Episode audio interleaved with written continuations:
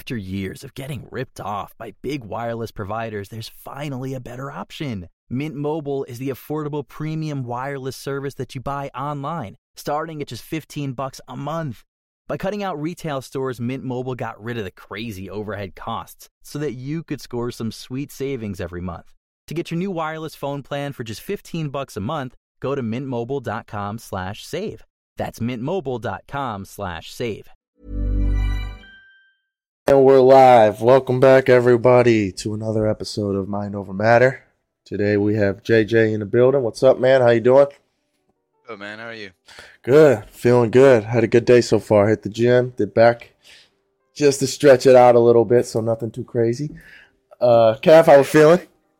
I'm good. I um I hit legs this morning, so Mhm. feeling good though. Feeling good. Excited to uh film another episode. So Yeah, so last night I played uh some video games for the first time in probably about two weeks because I was in Tennessee. I just got back from a little mini vacation up there with Kevin.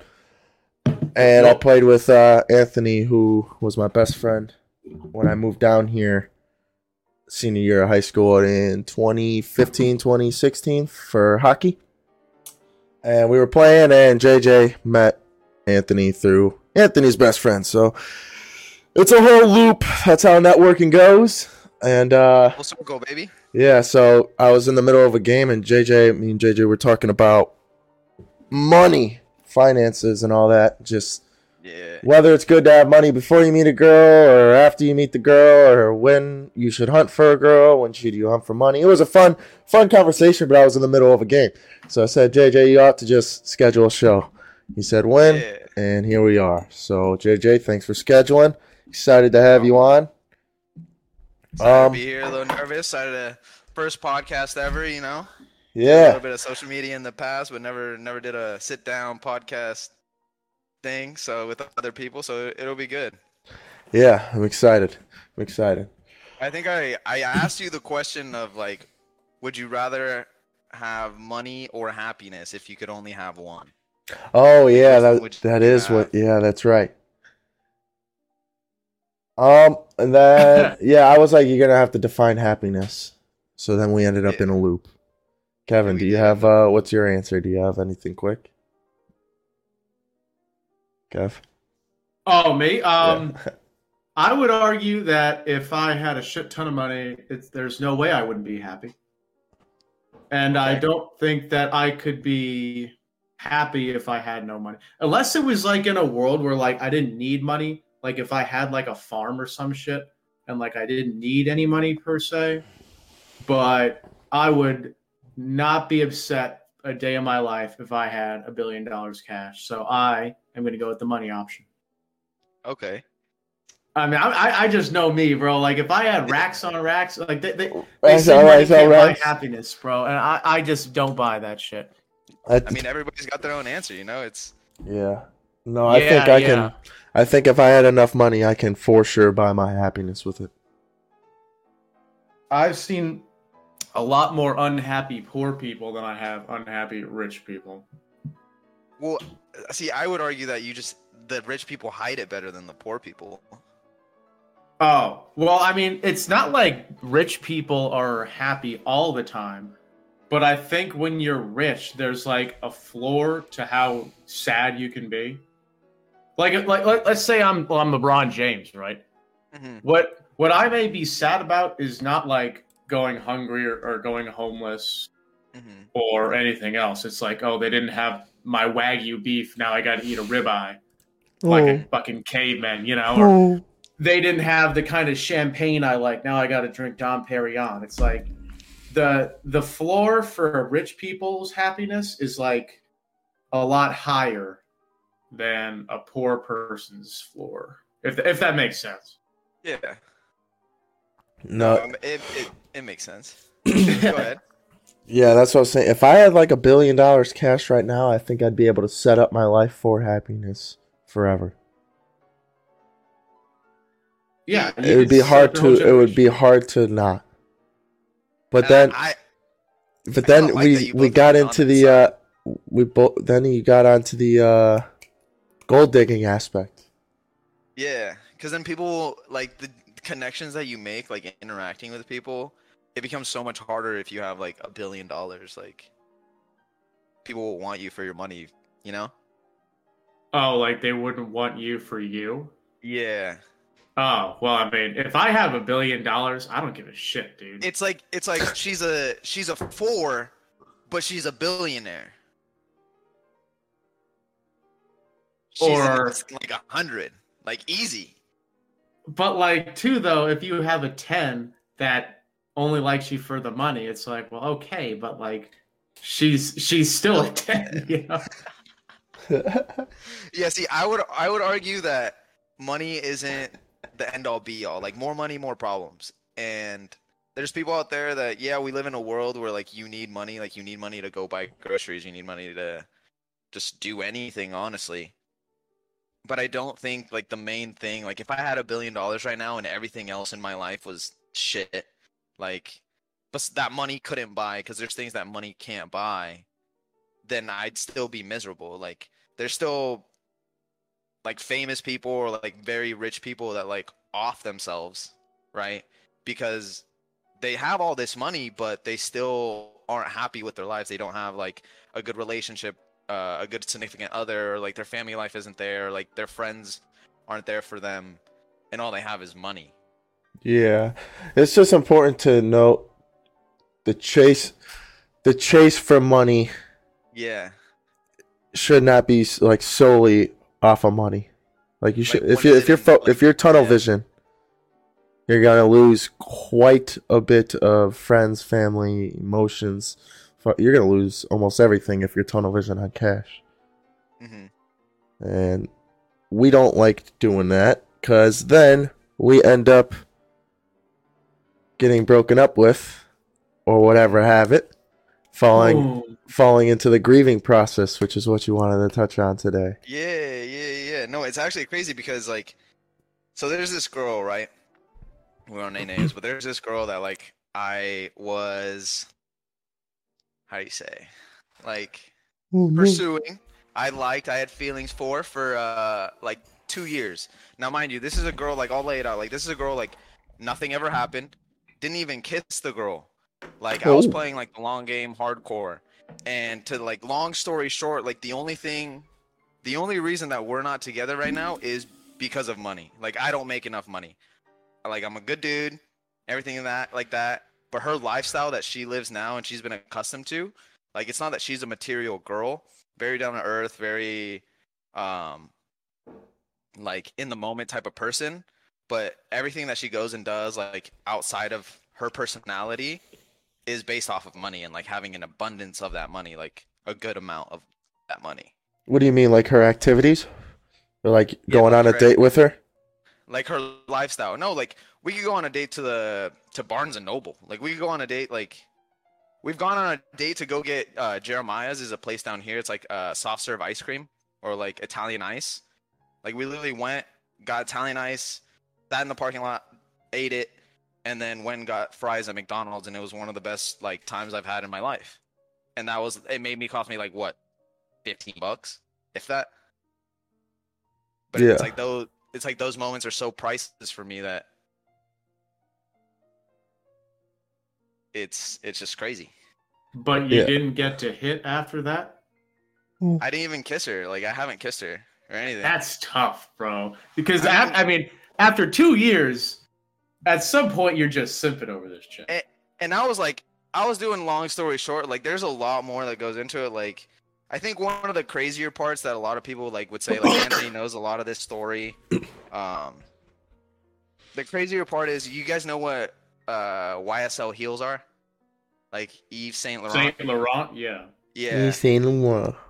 Yeah. you, know, you know what red bottoms are? Christian Louis Vuittons. Hey, you already know what it is. Of course, bro. Yeah, so I bought her both of those shoes for her 21st birthday because it made her happy. Like it wasn't like I had an extra bit of money that I took out from a loan from my car so I could like get the car wrapped and like do a bunch of stuff to my car. And at the end of the day, like we were out shopping and I was like, you know what? I I want to buy these things for you because I see how happy they make you, not like Mhm. like the happiness that it creates in you, it's like that's worth it for me. Yeah. So I bought those things for her. Yeah. And you just couldn't sustain that. Yeah, and I couldn't sustain it. Yeah, and like I would do like dates where like I would save up things. Like I took her on a three course like dinner cruise like through like downtown Tampa for her Yeah. her this year's birthday and stuff like that.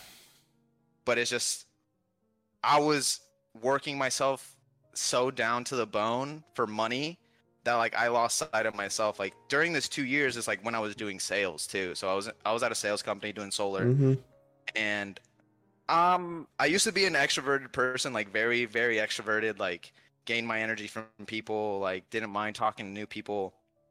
And during that process like i found i was losing myself. I wasn't really being me. And i was just doing these things to make Man, that's ex- that's exactly. Kevin. Kevin probably related that exactly to me. That's exactly what I did, and then I fell into the hole right after I broke up with my with my ex. Like, Fucking nosedived into that. yeah, shit, straight. bro. In, but yeah, I I relate to that hundred percent. It's like you, on the outside you look happy and all that. You look uh look pretty good to everybody else, but really you're just doing what everybody else wants you to do, and then you Yeah. uh you end up not being yourself, and and then you're suffering in silence, and that's the worst worst way to suffer.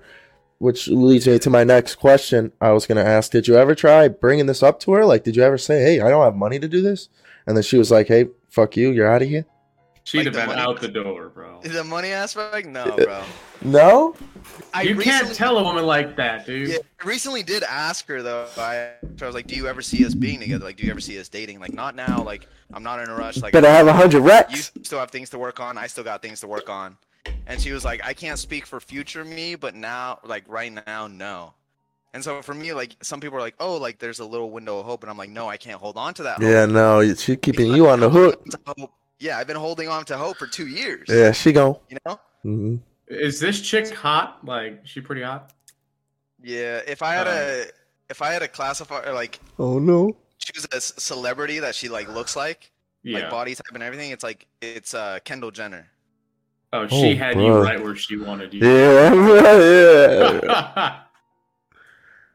no, that g- like shout out to the fellas out there, dude. If you're listening to this and you're a guy, if you buy a chick red bottoms and she don't give you none, hit the road. Amen. Aim But see, this is the motherfucking men, thing, like- bro. This is the thing. Like I didn't push the the envelope. I didn't do shit like that because I wanted to play the long game. Because at the end of the day, whether I was with her romantically, like boyfriend girlfriend situation, married, whatever, like this is a this is a person that I would do anything for at a, at the like drop of a heartbeat. Like if she needed me, like, Yeah. I'm there. Yeah, but that's that's so I I did the same thing. You can have everything, my wallet, my house, my car, everything. I'll buy you a new car. And it wasn't reciprocated, so yeah, it was cool. I felt good giving like providing all this cuz that's what a man is supposed to do. So any man is going to feel good providing this for the woman. However, if she's never reciprocating anything, I mean, if you got red bottoms, bro. Red Ye- bottoms. Yves dude? Saint Laurent. Yves Saint And, and you ain't even fuck. You didn't even get a kiss out of it, bro. Like, Well, there was there was this one time. come on. There was one time we could have kissed, right? But I chose not to because she was too intoxicated. I mean, good for you, bro. I was intoxicated too, and I didn't want our like our first kiss to be like that. If we were gonna like, I was like, no, I'm good. Like, That's Yeah. a weird thing too. Like when dudes come into money, a lot of the times they think about giving their girls everything, right? mhm. But then like when women come into money, it's all about like how they don't need a man anymore and now they can be Mhm. like independent. It's like Yeah. it's a weird like it's a weird like gut reaction, you know, like the, the knee jerk for the man is let me give all this to my girl, and then the girl's knee Yeah. jerk is let me get out of here. yeah, let me hit the road. Yeah, for me, it wasn't like here's my wallet, here's my house, here's my car. It was like if the situation came down to it, and like I like hypothetically, like I needed to take a bullet for you, I would, no questions asked, like point blank, period. Like there's no millisecond in my mind of doubt. I'm like, Yeah, done. no, no, I, I get. I was literally in Iraq doing that, and she cheated Yeah. on me. So, like, you know what I'm saying? I was literally in the middle of Iraq, Afghanistan, taking bombs, fucking a mile out, and it's gone. Oh, yeah, and it's, yeah, like you know what I'm saying. So So you fell into the hole, right? yeah, So how did you get out of that hole? which which hole the the within the relationship or the the grieving hole out after the Yeah, After? the grieving hole after. Oh we're going- man. Going that way. For the grieving, I was very fortunate to be getting paid by the army while not doing anything. You can Uh, say that again. Literally didn't do a doing nothing. I didn't. Uh, the my bosses. I mean, so it was a give and take. So for the first three and a half years, I mean, I was all military. I gave my whole life to them, and that's what you're supposed to do. And and my boss saw that, and then it cost me my marriage and all that shit. So that I mean, the marriage wouldn't have been saved anyways. But they saw like how the army affected my life. And the new boss took charge right as I was getting out, and he knew it was a hit to the fucking nuts because it was also a medical discharge. So he knew I was hurting. He let me stay uh, stay home. I had a very supportive team behind me. Uh, Kevin being one of them. So it was really man, it was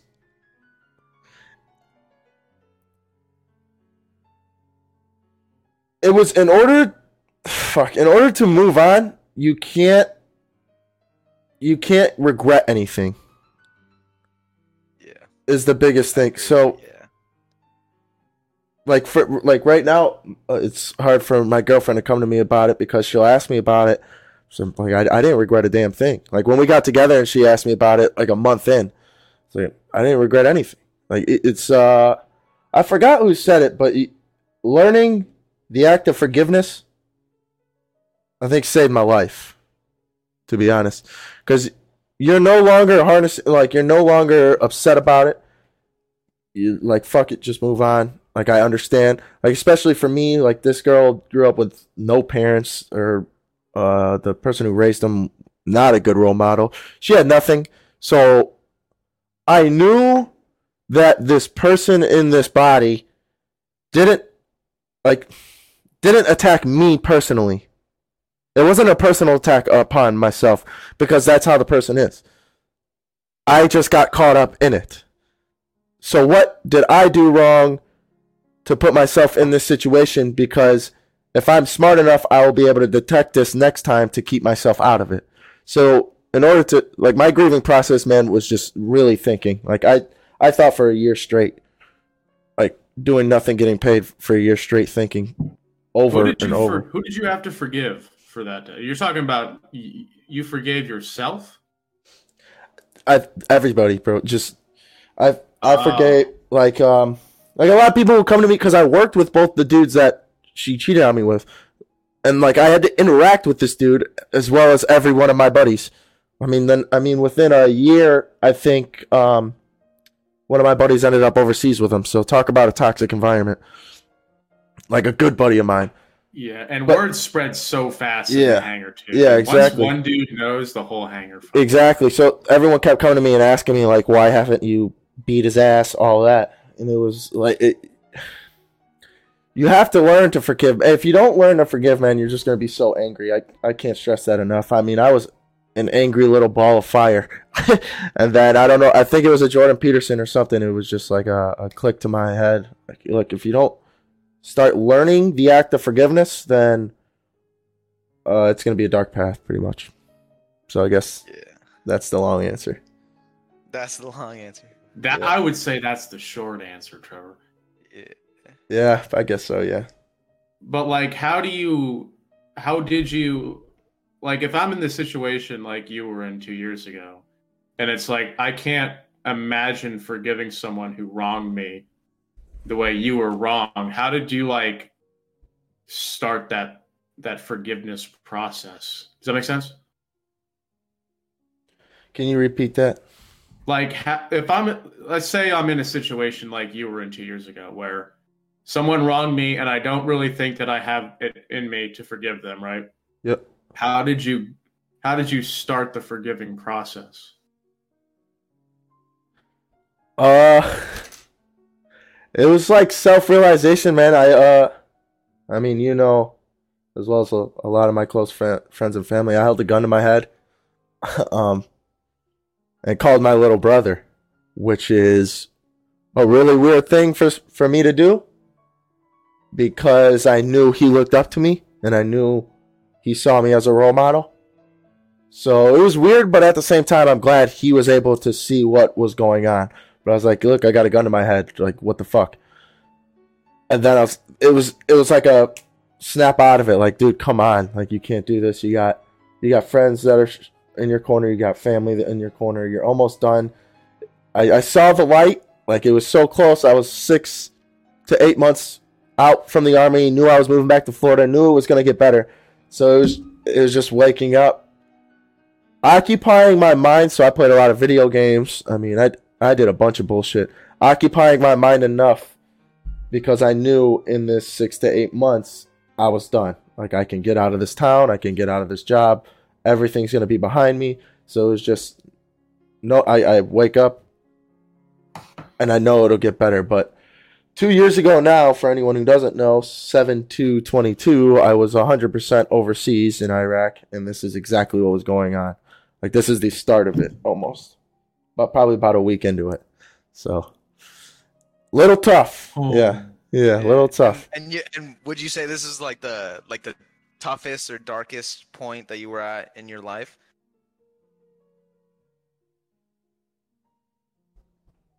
Yeah, I mean, I would say after. I- Like, I would say I would say after I held the gun to my head was the darkest moment of my life, like the darkest time of my life.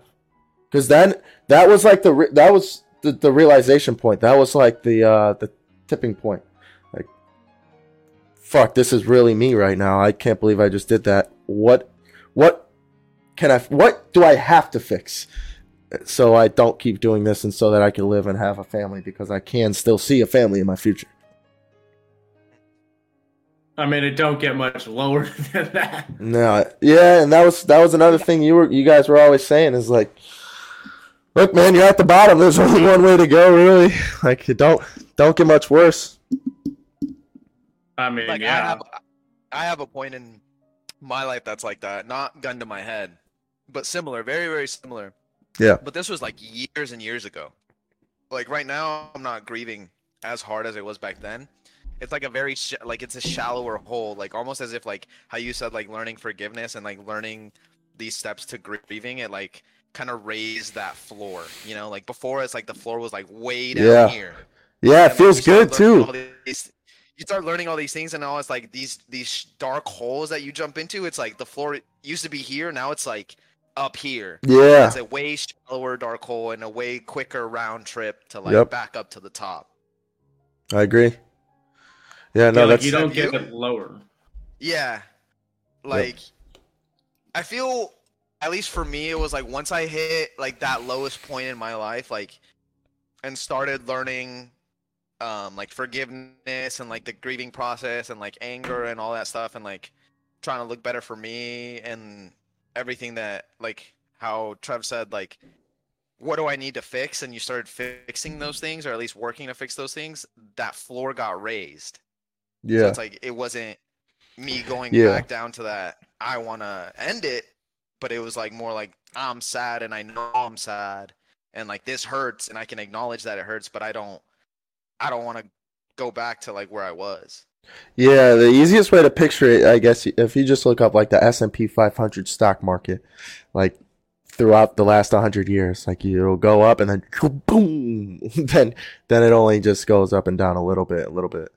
Like it, you you got to know there's only one way to go when you're down there with with the gun to your head or finger on the trigger, whatever it is. I mean, it, and it's up, going up. My favorite emoji on the on the phone is this the little Stock. red line. Yeah, Yeah. I it kind of like it, it- to me it sounds like if you were at the gym, right? Like before you started weightlifting, 135 seemed like the most impossible weight to lift. hmm yeah. But now, Trevor, you could probably take a year off the gym and go rep 135 for at least 10. yeah, You know, so it's like you're you're you're a lot. Yeah, not with those on. No, No, you're just like you're your Oh. your baseline strength now is like a lot higher than it was before Mhm. And so now it's like, well, shit that would normally have got you to that low point. Now it just becomes like, oh well, who that, that's just 135, you know? Yeah, the uh, the gym is a good thing to bring into it. Uh, JJ, when did you uh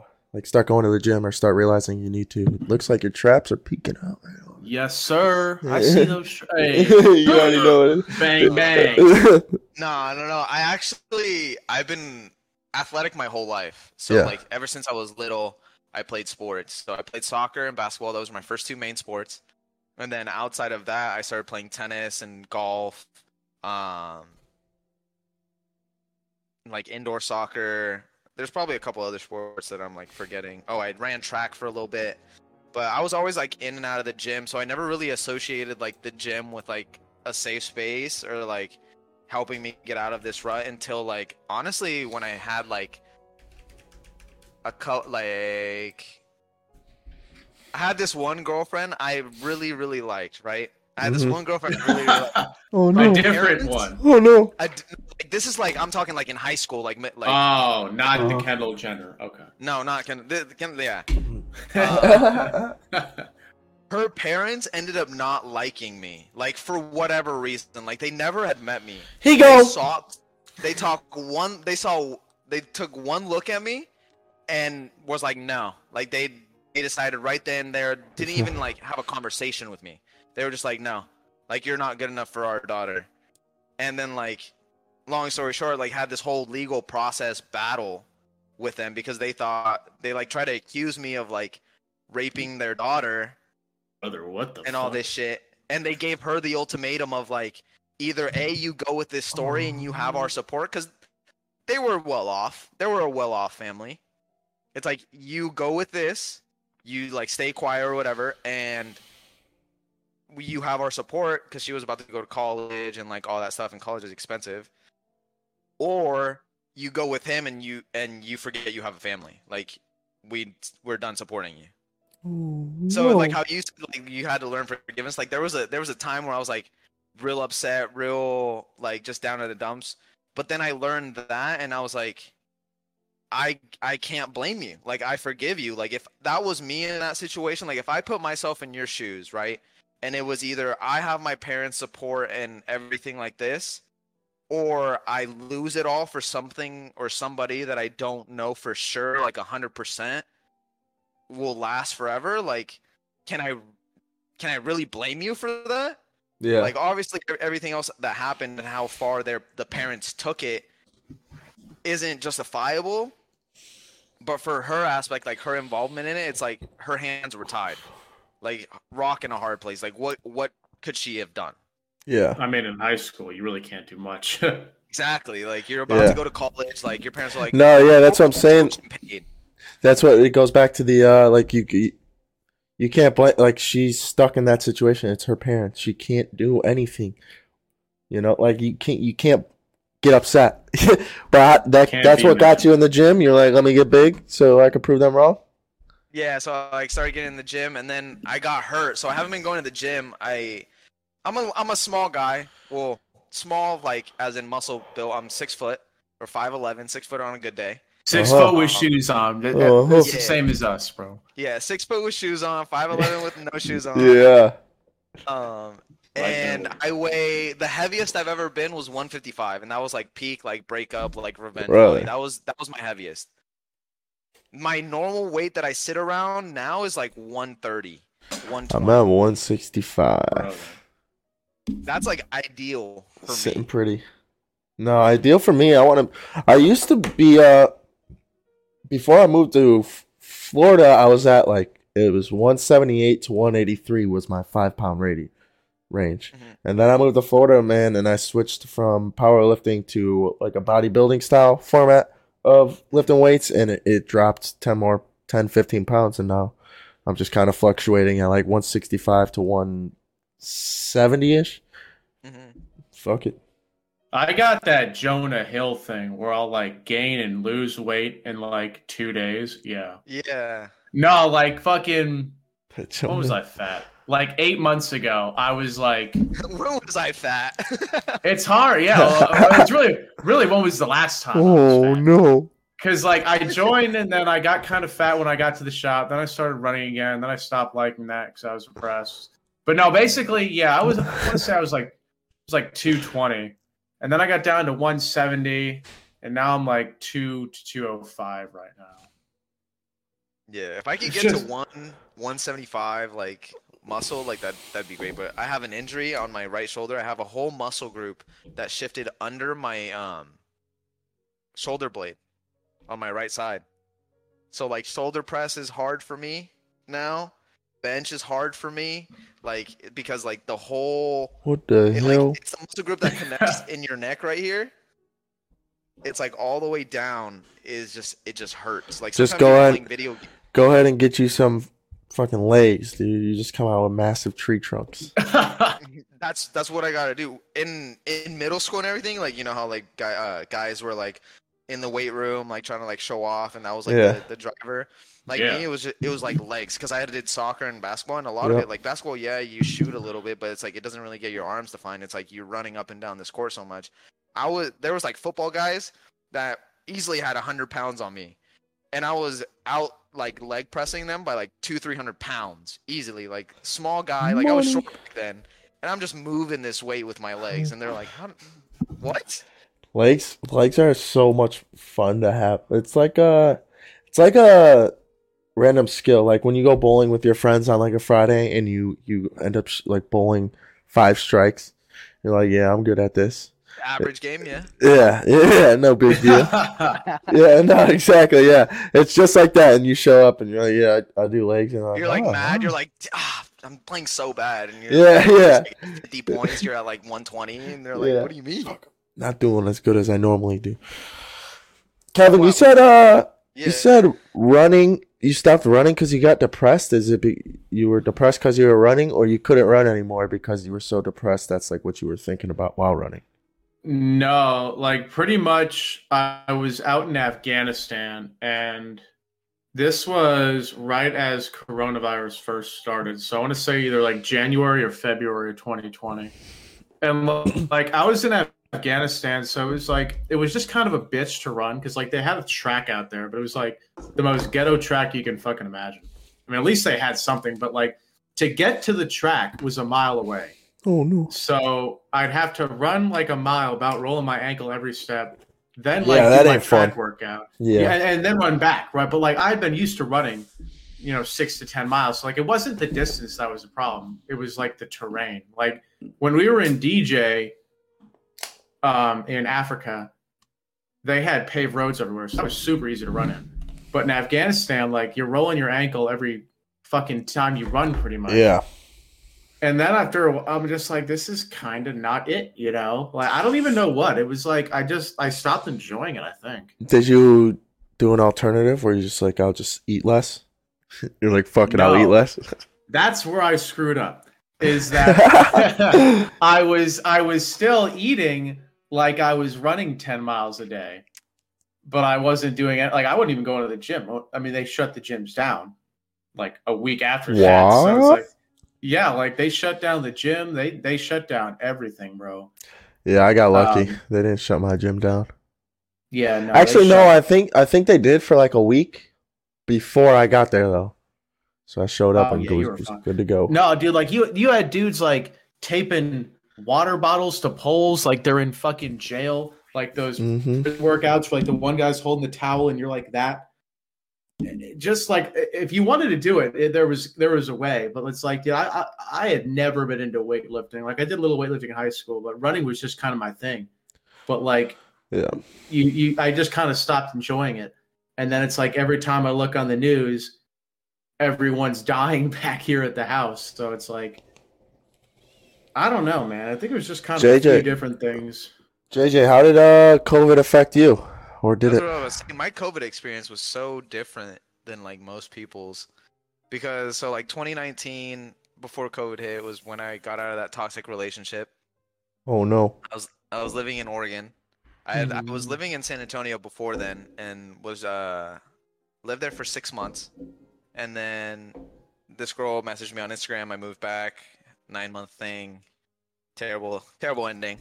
Yeah, and it, you want to know what the last straw was? And I Oh, I'll no. remember this for so Oh long. yeah, I the do. last, the last straw. Like I could justify everything else that had happened, what she like done, said, whatever. Like you know, as a Mhm. toxic relationship man can, like try to protect the other one.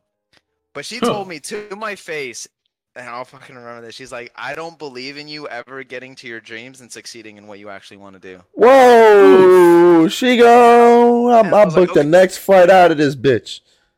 I was like, okay, like, why am I with somebody? Like, again, I could justify everything else, but like, if you genuinely don't believe in me and my passions and what I want to do, then why am I with you? Why am I with Yeah, some no, dude. that isn't supporting me? I'll show you. I think it's. You might be able to see it. You see the uh little. My girlfriend What's got a little say? thing and it says "mind over matter." Yeah. You already know what it is. That other Oh, oh dude. I, am trying to think of an equivalent that a man can say to a woman so that they understand. That. I will never give you enough money to, so you could buy what you want. I will never. Oh, I will never God. give you a child in your life. No, because this Yeah. is like, I mean, You will never Yes, be a, yeah. a mom. You will never be a mom for as long as you're with me. M- it's more like if the girl loves you and everything and she wants to marry you and you're like, I'll never marry you. Like, you'll never be my wife. Yeah, that is true. Yeah, You'll right, always be nothing more than a wet hole to me. that. Yeah, money. Yeah. There it is. Toss me the Yeah, rock. yeah, hey, Ugh. Yeah. Uh, yeah. So that happened, and then um, I moved to Florida because of it. Yeah, right. I was like, bro, I got, I gotta get out. I, gotta get out. I had no money. I'd used all my money in the relationship and everything. Um, and so I moved to Florida in 2020, like April or April. Yeah, April 2020. Got to Florida, mid pandemic. Right? Yeah, that's Everything peak. Was down. yeah, that's Yeah. peak. Like we broke up in like January, like December 2019, and then I had those four months to like be in my hole. And then after that hole, I was like, okay, let me get out of here. Like I couldn't go back to San Antonio where my sister was living, so I moved here, and then I started knocking doors. Yeah. Like I started going to people's houses mid-pandemic, like like acting as if nothing was happening. Like I would go knock on their porch, stand more than six feet back. That's a just talk to smart time to do that. Everyone's at home, bro. Everyone's at home. Everyone's home, bro. Like, Money. you got work. I know you don't got work. like you can't go to the store you can't be outside the So stores yeah, all you're right. stores only open three hours, and it's nine to twelve. So anytime after twelve, Walmart's closed.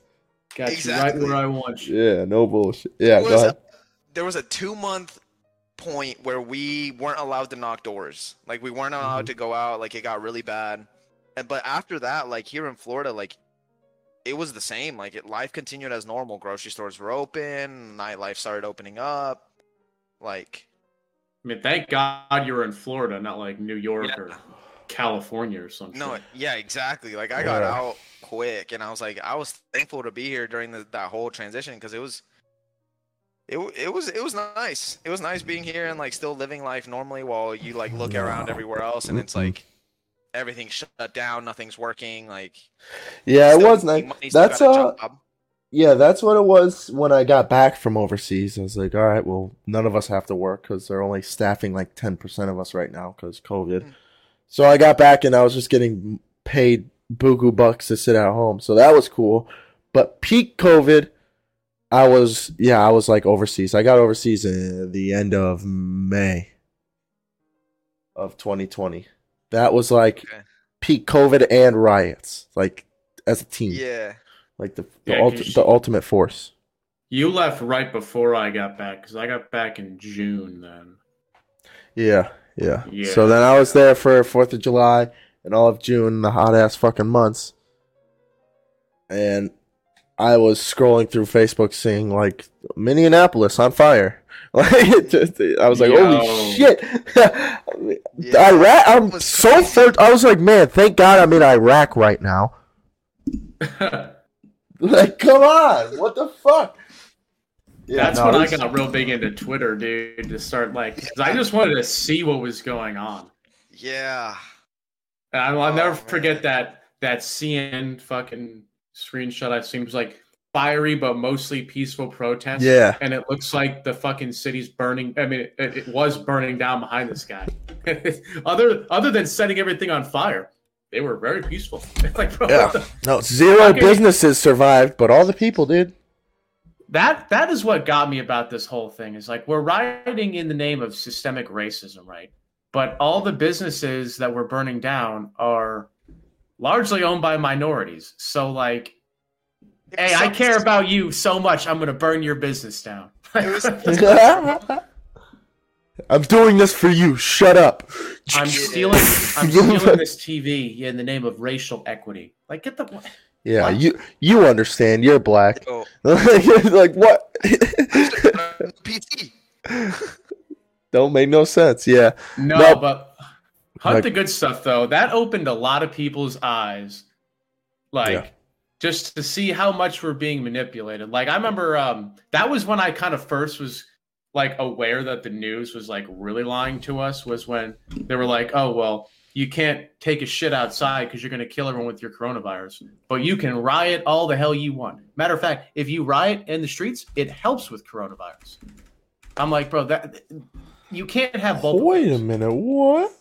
Like, yeah, if I go to church, I'm going to kill everyone. But if I go burn down a, a building outside, I'm good to go. The Like, church. that- the church is what got me. Uh, JJ, I see that cross on your neck though. You uh religious? If so, when did you get religious? What was your like upbringing upbringing on religion? I was just about to ask. Money. Hmm. See, I would consider myself more spiritual. Like, oh. I Okay, don't- here we go. I don't. The one thing I'll stand on is I believe there's a higher power, point blank, period. However, people want to manifest that, whether it's a he, a she, Buddha, Allah, cool. We believe essentially at the bare bones at the same thing that there is a higher power. That's it. Like I believe like everything is it's science. Like it's it's a little mix of both because there's atoms. Atoms have frequencies and vibrations and everything moves. Everything is energy. Like energy can't be created nor destroyed. So at the end of the day, it's like you can believe in God. I believe in a God. However you want to believe it. Like if I'm talking to a, a Buddhist, it's like, yeah, we believe in like I I agree in Buddha. If I'm talking to somebody who believes in Allah, I'm like, yeah, Allah. We ought to But get it's- you on here with uh Brandon. Like It's, at the end uh, of the day, Yeah. It's like a At the end om- of the day- omnius. omnius. Yeah. at the end of the day, like that's what I was. Growing up, my mom is a hardcore. I think it's Roman Catholic or just Oh. like Catholic, like hardcore, like Sunday everyday church. Like she goes to church like multiple times a week now. Like now that I'm not home, like hardcore that way. And so like that was like my life growing up, and I never understood it. Like I still don't know a lot of stories in the Bible Yeah. this that, or the other um but it's like this the cross for me like i wear it like the chain it was all like a gift from like godparents and stuff like that and like the pendant is like from my mom. So like for me it's it's more than what it like signifies for most people but at the end of the day it's like yeah i do believe in a higher power and you call it christ? Cool. Other people call it allah other people call it this like it's just at the end of the day for me it's it's the same bottom line principle of like there's a Yeah. higher power out there. How did you uh how did you get to that conclusion? Uh seeing everything that like the church, you know, like the bad things that were uh, associated with the church and just like really looking at other religions and like looking at the good parts, looking at the bad parts and they all have the good parts, they all have the bad parts and living in Oregon it was like I was always around more hippies that believed like in that stuff, like the natural way of life and order and like there's just so many like inter interlaceable things like in in uh I was Christian for a little bit and in in that like Catholic and Christian they're always like uh, Ash Wednesday right Yeah. you were born from ash and you return to ash and that just like cemented my idea further of like we're all energy and it can't be destroyed and we just go through these different forms Yeah. throughout uh years and years and years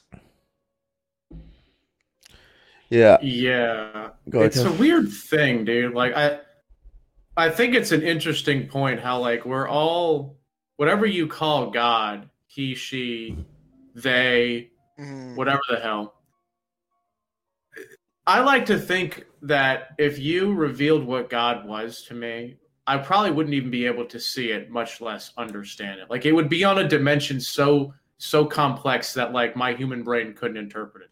So I think I think that's kind of the reason why we we label like a god as as he or she or whatever. Mhm. Just because like we we can't really conceptualize what it actually is, much less put Or- a name to. it. Yeah, or anything more powerful than a human.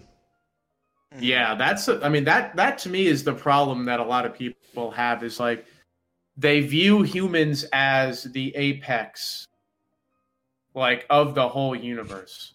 But it's like you, you can't take the fact that we're the apex on earth and extrapolate that to Yeah. every everywhere. It's, yeah, it's, if we can't create life right now, what makes you think we could have done it 300,000 billion years ago or whatever it is? You know, like there's no way, in my opinion, that God is a human. I don't believe it because of that. Like if if we can create life n- like now, which from my understanding we can't, then we definitely couldn't do it 3 billion years ago.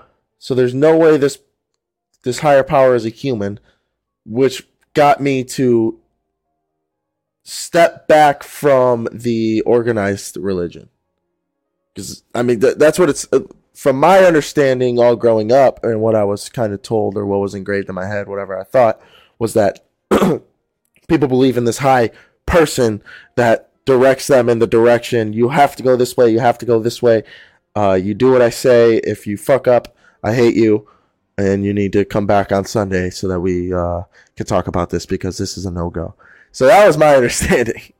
Yeah, like, you know, it's Saturday night. You go out, you're railing lines of blow, like you're railing hookers. Like, oh, don't worry, just wake up, go to church on Sunday, and be like, Father, I did this, this, and this, and oh, it's okay. You're absolved of your sins. Yeah, wait a minute. yeah, that just don't make no sense. That just doesn't. One plus one does not equal two right now. Like, Yeah. No, but uh stepping back a little bit, we did talk about a couple of your past relationships, your grieving process, all of that. What are your hopes for your future relationship or your future family? What are you looking for? What are you striving for? you know how we were talking about accept- acceptance and like forgiveness, and or we were talking about forgiveness, but a point that I had thought of is like in the grieving process. Like, I think there's a lot of little steps, and for other like for a lot of people, it can be in multiple ways because you know like you look up online and they always say like it's this way and that way, but it's like we're all humans, we're all different, we all our minds are all a little different, so the steps may be a little like out of order for some. So I definitely agree with like forgiveness is a huge part of it, but also like acceptance is like a massive part of it for me. Like just accepting like like the saying it is what it is. Like it is what it is. Like this is the reality I'm living and there's no negative or positive. It just it, it is. Like it depends on what side of the line you you stand on. Like if you're in the middle, you can see both sides. But if you're on one side, then you're only going to see the negative. If you're on the other side, you're going to try to only see the positive. So for me right now, I've accepted that I may never feel the way that I felt about this girl and wanted to do the things that I was doing for this girl for anybody else. Like I've accepted that in Yeah. myself because during the whole 2 years thing, it was like I was looking for people like that person. Whether it was physically, mentally, like personality wise, it was like if they in some aspect resembled that person, I was like that's the person I'm to like try to talk to at the bar essentially. So now like I've accepted like I'm not I may never feel that way. So now it's finding that the the people or person that will always be there for me like through the lows, through the highs and I already know who that person is. Um I just had never gone to the point of accepting like you know what like and because of like societal views like they're always like oh you have to have this one person and like marriage is like there's all these little social constraints and like like human made things that are like you have to like life is like this and marriage is like this and it's like no like now with like everything coming out like the polyamorous people and like when I was younger like LGBTQ and stuff like that was like not huge like trans wasn't huge like all that wasn't like massive and they weren't pushing societal norms. But I did I did think of like, well, I could have multiple wives, you know, and like people back then, like if you would have said that back then, people were like, that's crazy, like that's insane. But now what I'm hoping for my future is um to have somebody there for me that'll be there through the highs and lows and will like we like a life partner not a romantic Yeah. partner but a like a life partner Yeah, the first thing I uh, told my girlfriend, like, dude, it was like day two. Like, I woke up the night after we spent or met each other, and I was like, look, I'm not looking for anything other than a best friend right now. That's it. I need a best Yeah. friend because now, in her eyes, she sees, oh, he needs a best friend. He's looking for a supportive friend. He's looking to be as close to this person as possible like there's no there's no boundary there of of boyfriend girlfriend so yeah, yeah i i agree man there's a, there's a lot of pressure society put on puts on you but it's important to put point your finger like put your finger on exactly what you want because to a woman that is extremely attractive like eh, yeah coming up to a woman and saying, "Look, this is what I'm looking for for my future, for my children." A grown-up woman will be like, "Damn, this man's got it together. He knows what he Yeah. wants, and that's what they desire." In my opinion. kev i want to hear They from kev. will- i feel like i haven't heard from kev a lot this this this talk No, women want men that are decisive. And not like, oh, this is what I want to do with our life. Like that's you need to have that, yeah. But like even the little shit like, oh, what do you want to eat? Like if, Oh, I, I, if I had a dollar for every time I asked my wife what she wanted for dinner, and she gave me like a straight I'd probably you probably Man, what man, would- man would be buying her I- Yves Saint Laurent. Yeah. You're like Yo, Kev, yeah. I was like, "What do you want? What do you want for dinner?" And it's like, "Knock down." Oh no! is he lagging for you too Yeah. am I am I, am I good now? All right, and he's live. and we're back, baby. Sorry about that. No, if you had a dollar for every time uh you asked your Oh, wife yeah, what she no, wanted if- to eat, you'd what? If I had a dollar for every time she gave me a straight answer on what she wanted for dinner, I'd have less than five dollars probably.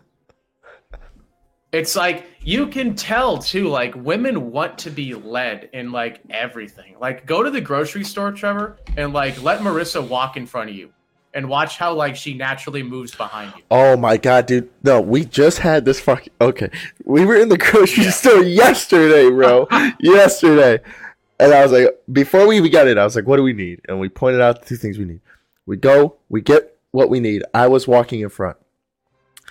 And then when we have everything we need, we're on our way to the self checkout line, and she's walking behind me because I know I'm being like beelining straight to the self checkout line because I'm not buying shit else. I got what I need and she like gets distracted by some band-aids like different color band-aids Oh, and she's like wait wait that. come look and i had to stop i had to about face and fucking turn around and look at these band-aids and i'm like oh my god what is it? She's like can we just like relax and enjoy our life? Like we're not in a rush to do anything. And she's right. I have been struggling with that and i've pinpointed that. That's what tennessee this last trip kind of taught me a little bit. But at the same time my my solution to her i was like you know what? I'll just walk behind you from now on we'll see how it goes no, that ain't bro. Because she's gonna wander everywhere, dude. Like when men go to the grocery store. Like, let's say, Trevor, you know, you know, you need to get a can of Febreze from the store. You're gonna walk right to the can of Febreze and walk right out. Get get Marissa and Flora in there, and they'll walk around the whole store, and then they'll get to the Febreze last. or forget they went there for Febreze. Yeah, they'll They forget. come home without the Febreze. No, and anyway, though, kind of going back to the start of it, uh, women, there, there's a need for a man to be the leader. I think in every relationship, like, not like Yeah. tell her everything to do, but I think the dynamic works best when like the man is in charge and the woman is largely submissive. Yeah. Now, the flip side of that though is like you can't be just some bitch Oof. that like doesn't know how to make decisions and do hard shit. Yeah. No, exactly. And I agree with the like the largely part.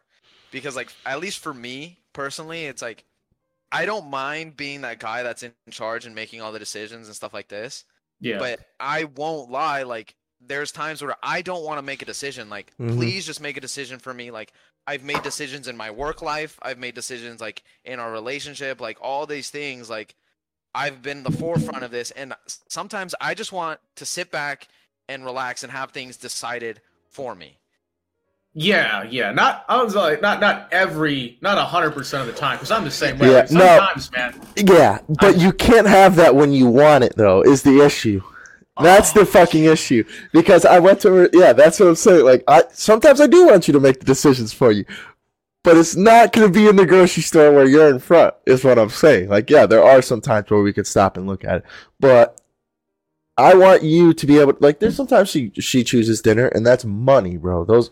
It just comes down to the communication. I'll say, I'll say, she's like, "What do you want for dinner?" I said, "I'm not picking a damn thing."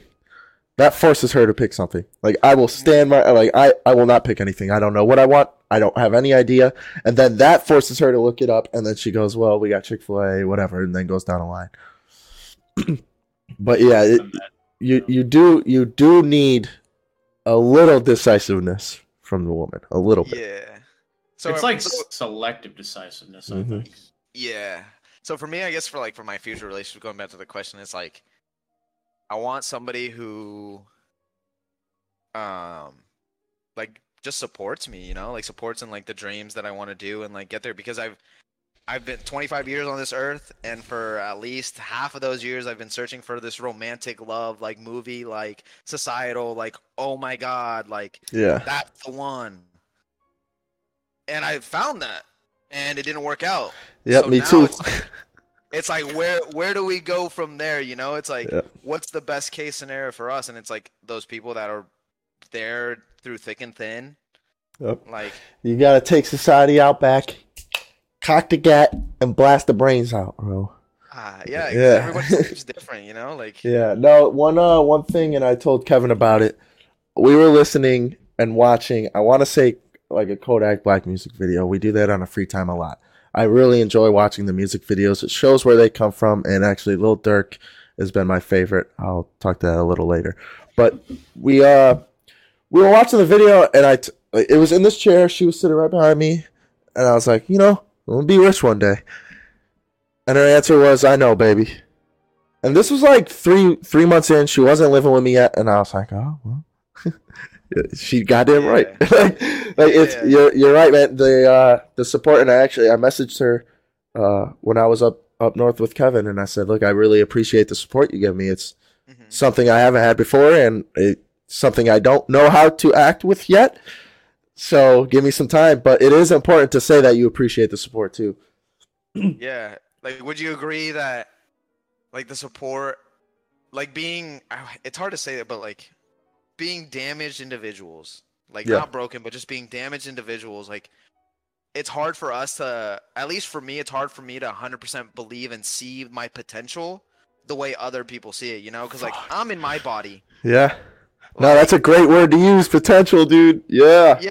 Like i put clothes on and everything and people were like like growing up people were like oh you look good i'm like Yeah. oh cool like i didn't i don't think i look good It's like a, a way to put it like i didn't think i look good but like there's what you think and then like how it appears Yeah.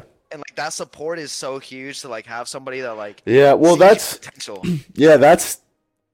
I mean, if you look up on our website, I actually have it pulled it up right now, but it's what started this podcast. like, it really is what started this podcast. I mean, Kevin saw my potential uh, when I was depressed. He saw I had re- little to no support, and he helped me out. And then now we're here today. We're, that's the goal for us in this podcast is to provide that support so you can reach your full potential because there is so much potential in each and every human being. The brain itself is an unbelievable device, dude. like it's just it's unbelievable. And everybody has one. Every male has one. And the males are what's getting shot down mostly in my eyes, and that's what I relate to. Maybe I don't I don't know the female side because that's not what I have experience with. But the males are getting shot down when they run into the first speed bump because you're not allowed to be sad. Now you get no Yeah. support because if you want to be sad, no one's going to support you. Society says you're not allowed to be sad. So now you suffer in silence. Well, I suffered in silence, and that got me divorced and on the brink of death. hmm Yeah. So it's it's Oh, it, that's why that's why my uh that's why my my face changed when you said potential because it it's it's something that strikes home for sure. Yeah. Kevin Kevin taught me that. Kevin taught me those that like that way of thinking. Yeah, dude. It's like I, I- I just think the worst thing in life is wasted potential. And if like I, I've seen so many people throughout my life that could do amazing things, but then they don't because they don't believe in themselves. Other people don't believe in them. Mm-hmm. They don't have ways to kind of deal with whatever life throws at you. And it's just depressing, frankly. It's like imagine what we could be like if everyone lived up to their full potential. Yeah, if everyone saw their potential like Elon Musk sees the potential. Yeah, and it's Literally. like, well, okay, well, we, we, we have that problem. How do we fix that? Mhm. I mean, it's a pretty big undertaking. But like one thing that I wanted to do was create like a space where men could be vulnerable with other men. Like I shout out to women, but I think I don't think personally that a man should really cry in front of a woman. Here's I'll you are not how many how many groups do you see? You have the female group and the man group. Female group goes out. How much do they then- talk? Hmm. How much? non-binary? Yeah. Everything's a spectrum. yeah, let's nowadays. just put the whole spectrum out on the dinner table.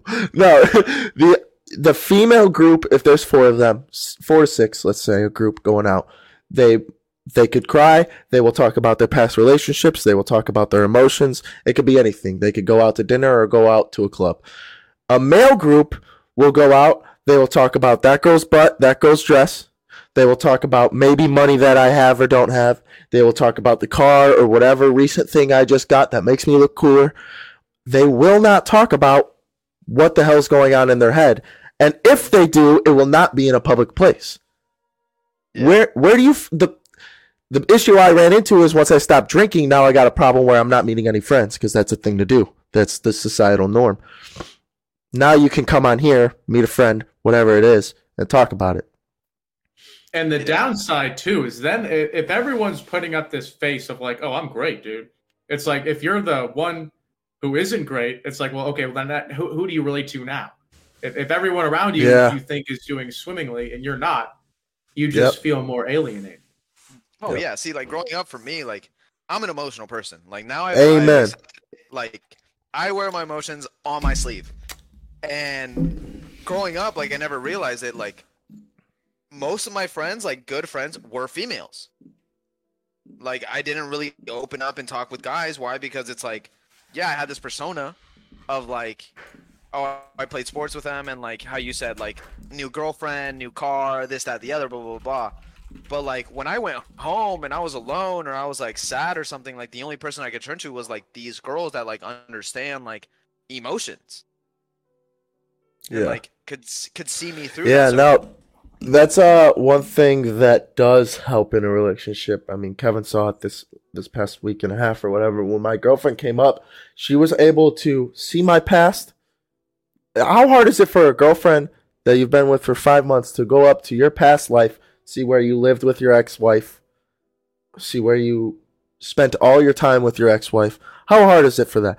It's so important for you to be able to talk about your past because your past is what makes up your emotions. The past is what makes up how I think right now. If I can't tell you how I'm thinking right now, how are we supposed to get along? You need to understand how I'm thinking so that you can predict when I get mad or you can predict when I'm sad. Because that's what's also that's a step up from every other relationship. If you know when I'm gonna get mad and you can leave me alone, that stops me from getting mad times two. Because if you don't leave me alone when I'm mad, I'm gonna get real pissed. You know? or just to understand the context like like in your situation something might upset you more than it would Mm-hmm. Yeah. me but only because of what happened to you before but it's Yeah. like if marissa or if your girlfriend don't know that then she's not gonna be like she's just gonna think you're getting overly upset Yeah, it's much harder for her to accept your emotions. So I did want to bring that up to you. Um, that is something that you should be looking for in your next relationship if you haven't thought about it yet. Because being able, like, especially saying you're emotional, I relate to that a lot. That's uh, Yeah. that's what me and Kevin always talk about. He's more of the logic part of the podcast. I'm more of the emotional part. um, Yeah. I mean, it's just it's just how it is. Like uh, I I don't know anything about that subject. I'm curious how genes and heritage and all that shit affects that. Um, I don't know. Um, just within men, But- Genes and heritage. What do you mean? like like what makes me more emotional than Kevin? Is it how I was raised, or is there a DNA that I have that he doesn't, or that he has that I don't?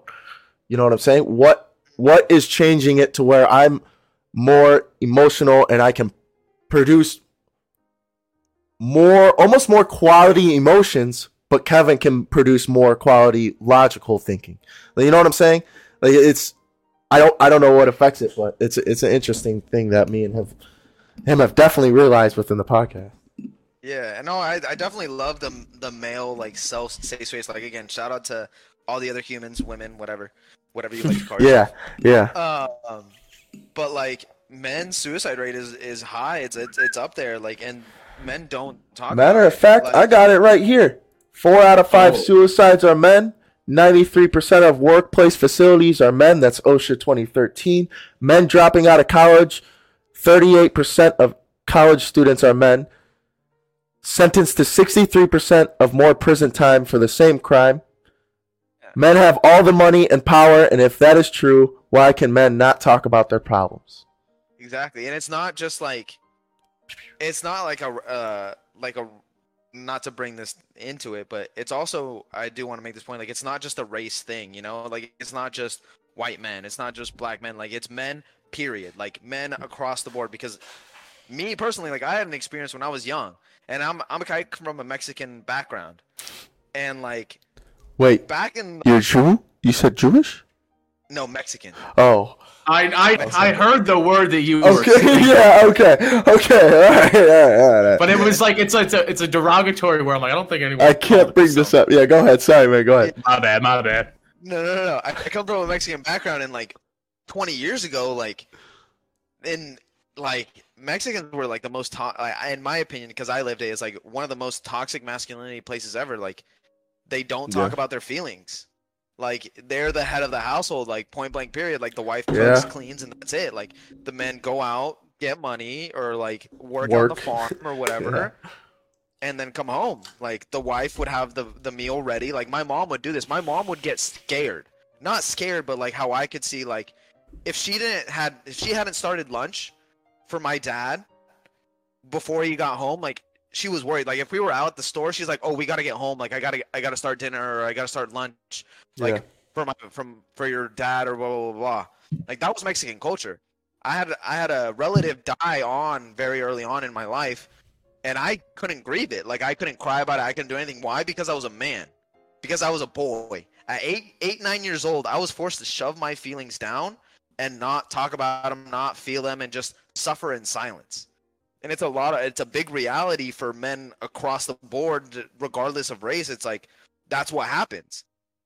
What What would you say? Because it's definitely more mainstream now for a man, and that's it's at least getting more mainstream. I think COVID affected it, but that's why I've hopped on this podcast. That's why we started it is because we think we got something early. Do you think there was a specific event or situation that caused men to speak up more? Because especially like I don't know if you listen to Juice WRLD or XXX, all that like that came up. I don't a couple years ago. Shout out to Juice WRLD, home of Flossmoor High School. Shout out to everyone that goes there. You already know what it is. 708. Let's go. Baby. Yeah. Uh but but yeah, do you think there's there's one thing that changed it or was it this new generation coming up? Me and Kevin always talk about the generational differences. This Yeah. was definitely more emotional. You can't argue that at all. It's definitely more emotional. Could that have been just it? I honestly think it's it's a it's a lot of things in play honestly like how you said like generational like that definitely has a part to play in it what the what the percentage of these parts are i i couldn't tell you but i definitely think like the generational gap or like how different generations are like from one to the other like has a big part to play in it um the talk just like um talking about these issues and like Yeah. being vocal about it. People like Juice WRLD, XXX. Um, those are the main two that come to mind. Trippie but, like, Red, Trippie Redd. Trippie Which you saw. Red, like all those artists and all those famous people, like celebrities, which is just a fucking, you know, that's a whole other topic. For All lack of better term. Yeah, for lack of better term, all these celebrities talking about it and making it more of an issue and like present and like in a way for lack of better words like shoving it down people's throats like and making them realize like shoving it in their face like look like this is the reality It was the same. It was the same way they shoved down your your emotions. The same way we shoved them back up, straight yeah, up. it's like, Yep. yeah straight It was a, it was a good old it was a good old ass blast. hold on i need to grab my charger hold on, right. Yeah, no, we're good. We're good. We're, we'll take a pause real quick. We'll be right back.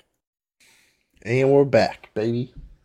I also do think like I do want to say like something that I think has made it easier for men to like talk, talk about mental health and like their emotions and stuff like that is like the I don't even like good women I guess or just like women in general how like they've always been like it's okay like have you ever like started crying and like like a girl was like it's okay to show your emotion and you're like you do the like the whole I'm fine Fuck you. I'm fine I'm not upset I'm fine not even. I'm not even that mad. and they're like it's okay for you to like feel emotion this or that and like i think that's been huge of like them holding that line of like you can show emotion like it's okay like don't Yeah. get me wrong there's those women and, and other people that are like what are you doing? And they're like they take that as a sign of weakness but like for the majority it's like having that safe space and them holding that line. I told trev in the little break that we had kev i wanted to ask you like you being more of a logical person since me and Trevor are both like the more emotional types how does a logical person like yourself deal with the grieving process or deal with like grief or tough instances in your life? And to add to that, I would like to ask if you think it is easier in a way, from what you understand, because you've seen easier to Then- deal with grief as than like me dealing with my grief, because you see me Oh, deal with my grief, right? Yeah. yeah oh yeah Go ahead. No, um what helps me is just laying out the facts. Like if there's a situation where I'm grieving, right? Like someone dies or my friend fucking is either going to kill himself or not or I mean my wife hasn't left me yet, thank God, but if if she did, right? What, what my course of action would probably just be is like looking at the facts. So like if anything happens, okay, I know that I know that it happened obviously, but like how am I going to get out of it? Okay, this is the steps that I'm taking now that are going to help lift me. And that's like stuff that I know is going to help like reading for me my Bible or going to the gym, talking with other guys. So like if I had a process where I was gr- in grief, let's say something bad happened, I would really just start by examining and looking at what I'm going to do pretty much that I know is going to benefit me in some way.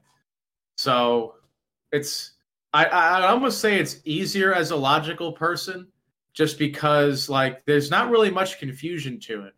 Like I can look Yeah. at what makes me happy and what I know to make me healthier Mhm. and then it's as simple as just doing it. There's really not a whole lot of guesswork to Do it. you? So I've mentioned uh previously. I think it was with an episode with Tommy. Like I went outside. I it was like I I cried for five minutes, put on a song so I could think about it, and then stopped the song so I could cry again. Do you ever end up like getting emotional before you start the logical process or during it? To where you got to Yeah. stop yourself, and, and what's that look like? Like how No, so, emotional? I mean, of course, it depends on the situation. Um, yeah, it depends on the situation. Usually for me, what it is is like I just kind of get pissed off about something. But like my problem is that like a lot of the times I get pissed off about something and I don't really know all that that goes into it, right? And like fuck dude, I just totally then then you thought. then you kind of see how how it's kind of Yeah, yeah. So like like, I- why why you're getting pissed off at something you don't understand yet. Yeah, it's it's like I understand that it's upsetting to me, but then I also understand that I don't understand. Yeah. If that makes sense. No, yeah, we talked about it when I was up there. It's like the the easiest thing that you could do for yourself is realizing how much you don't know. Yeah, yeah, yeah, yeah. It would it would be like this, Trevor. If you um really needed to go lose weight, let's say, and I don't. I would, yeah, I know you don't, obviously, but like imagine you were really fat, right? and I wanted you to lose weight because I thought it would help you. You you may have lost five pounds in that week alone, but I don't see that. So like in my head, you're not making any progress, but the scale is going down. But because I don't know that, it doesn't look like there's been progress made. Mhm. And so now I'm I'm pissed off at you, but like only because I can't see the the en- entirety of the situation. Yeah. But I, I'm I'm very self aware in when I do get in those kind of funks. I guess you, Yeah. you could say like I I just get pissed off, and then what really helps me, dude, is just like taking a step back and having some perspective. Like whatever happens, dude, like at the end of the day, I have my health. I have a really big toolbox for solving most problems. I'm a religious person, so that makes me worry about Yeah, shit way- way, yeah. less. Yeah. Um, No, uh JJ, no, you asked this question to him, but we didn't really dive too deep into your general grieving process. Okay. So, as an emotional person, what is your kind of general, if you have one, or if you can kind of just look back right now and see like it's kind of pieced together now? Yeah, it's more it's more like I would say I'm in the middle of both. Like Trevor, you say you're an emotional person, like Oh, straight yeah. on dead through. oh, yeah. And then Kev, you say you're more a logical person, and I'm I'd say I'm in the middle. Like I I'm more towards emotional than logical, but I do see like I do plan out the facts. And how you were saying like you get pissed off like there's moments when I get pissed off too like in my grieving process like I get upset. And how you were saying like you kind of have to like come back and realize like you don't know everything. And it's like that's where the emotional side kind of gets stuck on my end because it's like there's like that confusion. It's like well I did I like I see the facts. Well I did this this and this? Like why didn't it like pan out or whatever and like you get mad you get confused and then you like get Yeah. stuck in that rut you Uh, is it like you you you have so because for me it's like I I realize the situation I become self aware. That's another question I want to ask you. And you're like, why the hell is this emotion still happening? Mhm. Have you you ran into that? yeah Yeah. Go ahead. No, keep going. but like I guess my my grieving process has definitely changed over the years, like from like growing up and becoming wiser and like reading into more self help books and stuff like that, and like religion and spirituality and stuff like that. But definitely, I would say now my grieving process is before I would avoid sitting with my emotions. Like I would avoid, like I would do everything in my power to like mask the situation or like distract myself from these emotions and like try to purely like fixate on the logical like aspect of like okay well i know if i go to the gym it'll make me feel better. Or if i go do this and i do that like these are the steps that i need to take to like feel better. On like uh that i know like would make me feel good. Like oh i need to go like some retail therapy or this that or the Yeah. other. Um and i would just avoid the emotional aspect of it. But now definitely my grieving process is like the realization part. So like something bad happens, right? And I sit with the emotion. Like now I just I just sit there. Like I sit in the pain. Like and before that was bad. Like you never really wanted to sit in it because then it could dig you deeper. But yeah. I think because like I got to that low point and like I've I've done the steps to like raise that floor. Like now it's like I'm sitting in like a little instead of sitting in like a ocean, I'm sitting in like a nice little like riverbed creek. Yeah, Like, like a just sitting- pond almost. Yeah, nice little pond, like, or I'm sitting on the beach, like on the shallow end, like the water's just coming up to my hips, opposed to like above my head, you know. Yeah. Like now it's like I'm, I'm drowning. drowning. I'm drowning. yeah, instead of drowning, now I'm just like sitting in the water with like my toes in the sand, like, yeah. just feeling the emotions, letting it like wash over me, and letting it like experience it. Because there's this one thing that I told my friend. We were on the beach, and I was talking about how I was sad that I lost my grandma so on so early on in my life because like now my grandma won't yeah because now my grandma won't be able to like meet my future wife like she won't ever like hold my grandchildren Yeah. and like that like that hurts and I, I've completely lost my train of thought uh, Yeah, no. Well, I'll just I'll let you think for a little bit. I'll go into a little bit about my monic grandma. Is um, I actually looked up today. Lil Durk came out with a little deluxe for seventy two twenty. Mhm. I don't know if you're a Lil Durk fan, but this is I wanted to touch on this a little bit because it's who I look back on to realize it happens to everybody. Like we all go through our shit. So Lil Durk, if you listen to Unhappy Father's Day, I can link it in the description below. He's talking about how he has all this money, he provides for all his homies around him, but his kids have yet to play catch a ball with him. So he's talking 7220. I looked it up, and of course, it is his grandmother's house where he used to reside with his extended family. And that is my exact story. I used to reside with my grandma and the extended family in the house. But I did want to touch on that just a little bit. Uh, but to get you back on track, how long did it take for you to kind of find your grieving process? Because for me, I never had one. I it took me until I was twenty this until my divorce to find my grieving pro- pro- process because I've never ran into such a situation to where I needed to find one. My grandma passed when I was uh 13, 2013, so nine years ago. Yeah, so when I was 13, I didn't have to find it then. I was a 13 year old. My grandma passed. It's just someone I realized who's gone now. Mm-hmm. Then I grow up, growing up, growing up, growing up. Now I hit a divorce. Now I'm like, where's my grandma at? And I'm like, oh shit, this is pretty bad. I got a gun to my head. I need to find a process. So kind of how long or how many, I guess, obstacles did it take you, if you could kind of pinpoint it, did it take for you to find your grieving process? Because you, you it's not just like, like someone listening to this right now might be going Yeah. through a divorce. They're not going to be able to just just listen to your words and be like, "Oh, well, why don't I just go sit outside and I'll be fine after five minutes?" That's easy. Mhm. You know what I'm saying? Like, and and was it frustrating for you to kind of find your grieving process? How'd you deal with it? Oh, it was definitely frustrating, and um, early on, it, like I, I still believe like it's a work in progress. Like I haven't outlined it, I haven't detailed it, I haven't put it on paper. And I remember what I was gonna say before. It was um, Money. like there's ig- uh, ignorance is bliss, right? But and like usually that's the quote, like the standalone quote, like ignorance is bliss. But I like I challenge it and go a little further and go ignorance is bliss, but there's beauty in pain. Like if you never experience pain, like you can't really experience like the full like. Is that a quote from JJ? N- I Is mean, that a don't know. JJ quote? Have you found that somewhere? Bars. Together. Money. Money. healer. Like Ignorance is. Say it again. Say it again. Ignorance is bliss. ignorance is bliss, but there's beauty in pain. And those are usually two standalone quotes, but I like them together because it really like fills the picture of like, yeah, sure, like if you avoid something, you can think you're in bliss, but like if you never like if you like beauty in pain, like if you're if you don't go through that pain, like do you really know like true beauty or like can you have beauty without pain? Like there's a struggle to everything in life. There's like a struggle to situations and so that's what i was like trying to remember.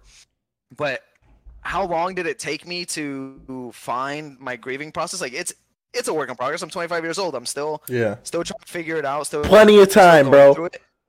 and the biggest i think advice that i could give to anybody is like if you have that one person that's like been with you through everything it could be a friend could be a sister could be um, your mom your dad like somebody that you're genuinely like super close with and have seen you at your lowest point or whatever like ask them. Like i had to reach out to like my future wife or future life partner of like hey like i was i was pretty intoxicated and i messaged her and i was like hey how did i deal with like this in the past? Like you've been there with me. Like you've you've seen me and like sometimes the grieving process is so subconscious. Like it's you just do these things without thinking and like actually noting it and like being self-aware that like it takes that question of like hey what did i do when i was at my lowest before? And she listed it out. She was literally like well you you did this and then you did this and then you kind of just pushed people away or like you went through your alcoholism you went through shutting it down and then you like you pushed people away and then finally like you came around again. Yeah. and it's like it's seeing those steps and like being like okay well i i don't want to damage my liver and i don't want to like drown my emotions away. So how about i skip these first two three steps and go to directly to like hey like i need help or like i need somebody to talk to about these emotions because i see myself going down this path. It's like with grieving and like hardships for me, it's like it's almost as if it's the same road, different scenario, different text, like same paragraph, different text, same story, different characters, and all you have to do is figure out like where those little shortcuts or like glitches or things are to mm-hmm. like circumnavigate that system and to like, make to make those lows not as low. as low. Yeah, Yeah, money. This- it sounds like she's a real logical person. Um, yeah. Yeah. When you were talking, you said my future wife. Yeah, future wife, future future life partner is a better way to put it, but yeah. And why are you saying that? because we kind of agreed on it. Like right now, her situation is is the law, and we can get into it, it to give some backstory if you want. Send it. Um, okay, so You want to? hey, one of your topics you gave me was grieving, and the second one was love. So send it. Fallen. Colin, she has been through. She's 22 now, okay. so she's been through a lot of hardship in her own life. Uh, divorced parents. Sorry, Heaven, if you're listening to this, and like I'm saying too much. Her name's, her name's Hev, Heaven. Heaven. Okay. Um, eh, kind of funny, right? Amen. That's something, bro. Right? Like, Hey, there are no coincidences, bro. yeah, yeah, I, that's a point I believe in too. Like, like no coincidences. coincidence. Like everything happens for a reason. yep. Um, so she's gone through it all. Like her dad just passed away recently, like during COVID. Um, her like biological dad. Her parents are like were divorced and everything. Um, we've been in the trenches together, like through it all. Like she's dropped me off at girls' houses. She's seen me at my Yeah. lowest. She found me when like I was like when I tried to OD.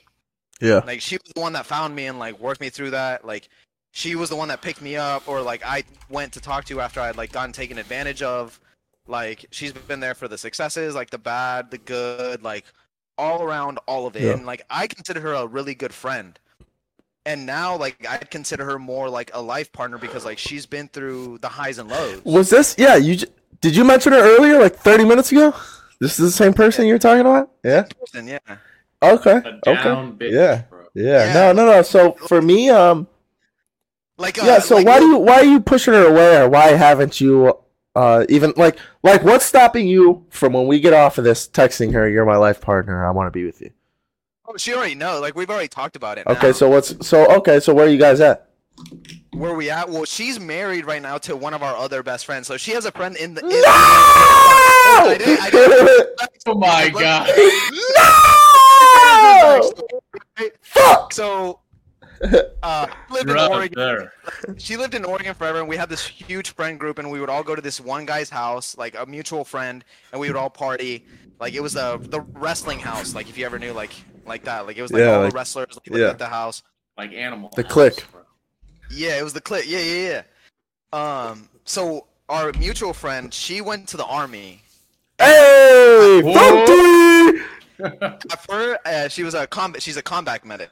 That's what she is. Oh no, Oh no. So I was gonna marry her for the benefits. my man. That didn't, yeah, that didn't end up working out, and she married Hev. So she married Heaven, and they're married right now with the benefits, and they live out in Colorado. Right now. Wait, she is, is it's a lesbian relationship?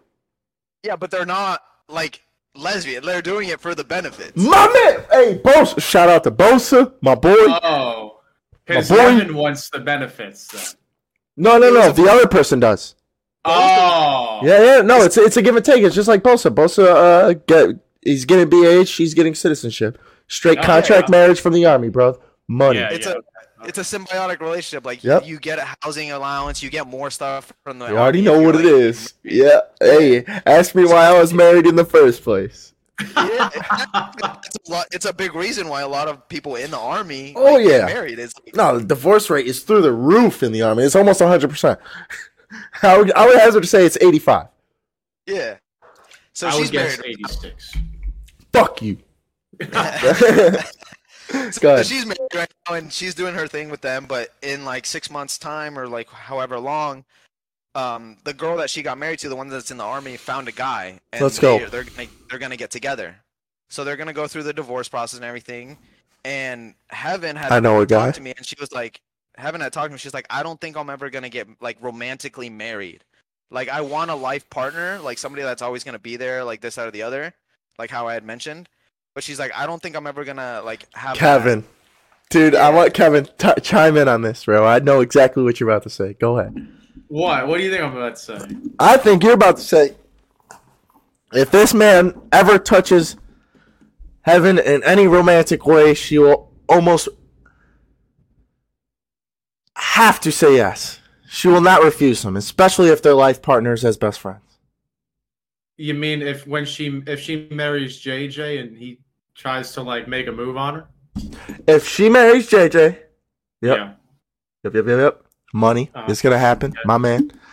Uh, no, if she marries JJ, just like the whole uh, like it's hard to get. It's hard when you meet a woman. She might be against abortion, but when you put a seed in her, she might be like, you know, this is my child. Like the emotional attachment a woman has. Oh, like she'll change her mind. Oh yeah, bro, send it. Oh yeah, bro, yeah, get you on the track. No, I mean, like, like, if, if what you're talking about, like, would would you guys be like having sex and shit, and, like romantically involved? We could, yeah. The, and I'm sorry, I, I again, Heaven. I'm sorry if this is way too much information. Yeah, Uh, sorry. something, something that Shit, you know what? Hey, you know what? Let me throw this out there real quick to help you out. Heaven, if you want to come on and talk with JJ, don't mind if you do. We're more than open to that. I'm excited. All in, yeah. something, something that she said, and this might be crazy because for y'all being like religious and everything like that, but what she said from her mouth was we could be the swingers on the block. Money from three. no. Uh, From the logo. So that kind of that so was saying like could change. Like it Yeah. definitely could change. Like we could get married and it could just be us in the future, whatever. But it's like it's in the standpoint of like I'm okay with her if she goes and talks to other guys or whatever, does that if that's what she needs. Because she knows if I go and talk to other girls, that's what I need, and she's not providing something that. okay. I'm So this is why you for brought up the poly earlier. Mm, eh, not really. But No. was just like- Okay. well, we'll go back to I that then. So, so then, um, how do you see it panning out if she sleeps with someone before you sleep with someone, or you sleep with someone before she does in the future? If you guys were married five years down the line. At the end of the day, it's not. I don't. I really don't consider it like, like communication. How you said communication overall biggest thing, but I wouldn't even consider it as like cheating if like a we had the communication about it and like we I just know like I wouldn't feel bad about it. Like I'm like okay cool. So like at okay. the end of the day because I'm so confident in like knowing like yeah. it's my life partner. Like I'm her life partner. She's my life partner. Like whatever goes down, like that's one person I know like will be there, and she knows like I will be there. Yeah. So And like if she finds a romantic guys- love down the line, I was gonna like, say she- like that's something you guys need to like like like you said you've pointed it out that you have self aware you are self aware enough to point that out to yourself, right? yeah, Obviously. Is she self aware to point that out to herself? That's what it sounds like. And you guys you guys don't see any you you do you have any sexual attraction to her? Does she have any sexual attraction to you? Yeah, You guys have kissed or anything? we've kissed. Oh, we've bro, this almost- is your wife, bro. Come on, bro. This this is your wife, My wife bro. you're talking That's about. your wife you're talking about, dog. we, we almost like okay. I'm not gonna lie. Like again, TMI. We were like probably like this close to like actually having sex, and then I said no. Like I was like nah. Man, and I will say, so my uh my girlfriend I'm with now, the first we met at a bar. We met on Gasparilla. At uh Okay. you already know what it is. You Um, already know. At Dub, at Dub, if you know what Dub is. Shout out to Dub for changing my life. Um dub. Catching a dub at dub. you already know what it is. No, now I forgot where I was going with that. Damn it, Trevor! You met Marissa at a bar, bro. Yeah, you met. Yeah, I know that. no, No, it's, I it's mean, like, like- uh, you you realize you got um, yeah, I I that's what it is. The turning down of sex. Um, she asked me the first night when we got back from the bar. It's like, look, if you don't want to do this, we don't have to do this. And that's when I was like, oh, so if I have the option, which I didn't normally have before in my previous relationship, it was, if you don't have sex with me, then I'm gonna be upset and angry at you Mhm. which to a man isn't horrible. However, when you're turning 25 soon and you want to start having a family, that is an issue. so it Yeah. was it is important. Uh, that is kind of uh, unique. There are no coincidences that uh, you turn it down. And the only reason I did not, and I will stand on my ground on this, is because of my past. I thought she would actually genuinely get upset, and I thought she would not talk to me again. Yeah, Kevin, what what do you have to say about this? You haven't talked in a second, so I want I Oh. want to hear. Yeah. Well, Spit I'll it. put it like Yeah, this, spit it. dude. And uh, again, I'm just speaking personally. Yeah, If I'm going into a long-term serious relationship with someone, Yep. and I know that we're not going to be like exclusive to each other, at that point, I don't see personally, I don't see a point to getting married. Like, if you know that you're going to be with other chicks and she knows she's going to be with other men, like if you're not getting married for like BAH or Okay. like No, I have I have a great I I, I want to bring more out of you because I do know this from you. okay. Let's let's say you and Floor are in that situation, and you got Kendall Jenner on the line. Is that a If it, you guys are in that open situation? Because Floor is your best friend, right? You guys grew up in high school together. I mean, you guys been through thick and thin in the trenches. yeah, she's, she's pretty cool. she's you know? yeah, she's all right. It's whatever. I would never tell that to her face. Yeah, no, I would never, I would never let her know. Um, but if she did come to you, let's say a year from now, you guys already have a kid. This is your best friend in the whole world, other than me. Do you, do you you don't see yourself being able to work with that at all? That's a hard no. If Floor came up to me and said she wanted to be in an open relationship, I said you can walk out the open door right there. Hey, hey, yeah, uh, yeah. No, yeah, it's, Yeah. it would be a full stop, dude. I, I could see people like if you're famous, right? Then I could see it work. What Like, about including someone in the relationship as well? Sorry. Oh hell no! No? I think that's gonna. It, it, it wouldn't work. For, it wouldn't work for me. No, That's for you, you don't think It you would- could handle it. No, I, I think it would cause far more problems than would be worth for More cons The than pros. huh? 15 minutes. Yeah, no, it, it would just be the, the juice wouldn't be worth the squeeze. I could see it being like if we were famous. Like you think LeBron James' wife doesn't know he fucking screws other chicks on the road? Is he Of boning? course she does. he of boning. course she does. And, He and boned. she probably does the same shit, but she's married to him for access to that lifestyle. Yeah. So it's like there's there's a, a mutual benefit there. do you but, ever see yourself say, like because you know Floor is for sure the woman you're married to, for sure the woman you want to have your kids with. Yeah. Let's say you hit a million dollars, you're a millionaire because we finna hit that. Not if You know, it's a win. when when When we Yeah, hit that, you don't you don't see yourself adding anything to that. You don't see so you you, you want to put that million towards towards towards Floor and towards your family, right? yes. That's what I'm seeing too. All right. Like like like if I had a, a billion dollars, would I divorce Floor? And, No, no, no, not divorce. No, that's not what I'm talking about. You guys are gonna stay married. You have a billion dollars. You're gonna stay married. You're gonna Oh. still have your three children, and then you're gonna say, "Look, I got a billion dollars. We have our children. We're living the lifestyle. We're 35 now. I'm a good-looking male. I mean, come on, look at you. I mean, You have haven't you seen me? uh, you know what I'm saying? Like, you don't. You would rather. No, you would rather. no, no, no. You would rather shoot for I- shot. Yeah. if I was in that situation, I would I would look at putting my money into something that I'm going to see benefits for. Okay. I I wouldn't want to be like. I'm not saying you're dumping money into a woman. Jesus Christ, Kevin. What do you mean? Like, if I had a billion dollars, would I be just be wanting to bring someone else into our Yeah, relationship? I yeah, have exactly. Yeah, Access yeah, no. yes. It wouldn't. Okay. It wouldn't be worth it, dude. It because to me, if if I'm doing that right, all that I'm going to be using that person for, as Is horrible as it sounds, A a wet hole, money plain and simple. And but like me sub three. being in that wet hole for 15 minutes, or in Trevor's case, 30 seconds, is not going to be worth. Marissa. It's not. Yeah, it's Come just not going to be worth it, bro. Like, because that's the thing too. Like, a, as men, we don't get as emotionally attached as women when we have sex. What are they making fun So it's like, I think, I don't, I don't know. I, I just don't think it would work for me personally. Floor's a very jealous woman, as I'm a Yeah. very fucking jealous man. Like, Yep. Me too. like if if I'm married to someone, I'm not gonna say she's my property, but that's like my freaking wife you're talking about, bro. Like, it would just, I it, would, it wouldn't work for me. so I'll JJ, JJ, yeah, what do you think about all this?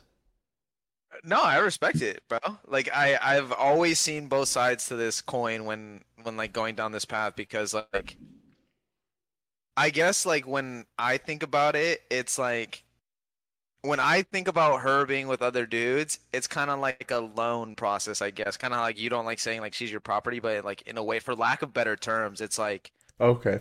this is the best way to put it. I'm glad you. I'm glad you said that. for lack of better terms. So, For lack of better this terms, man like, said, you- "Loaded, what's the interest rate on this hoe?"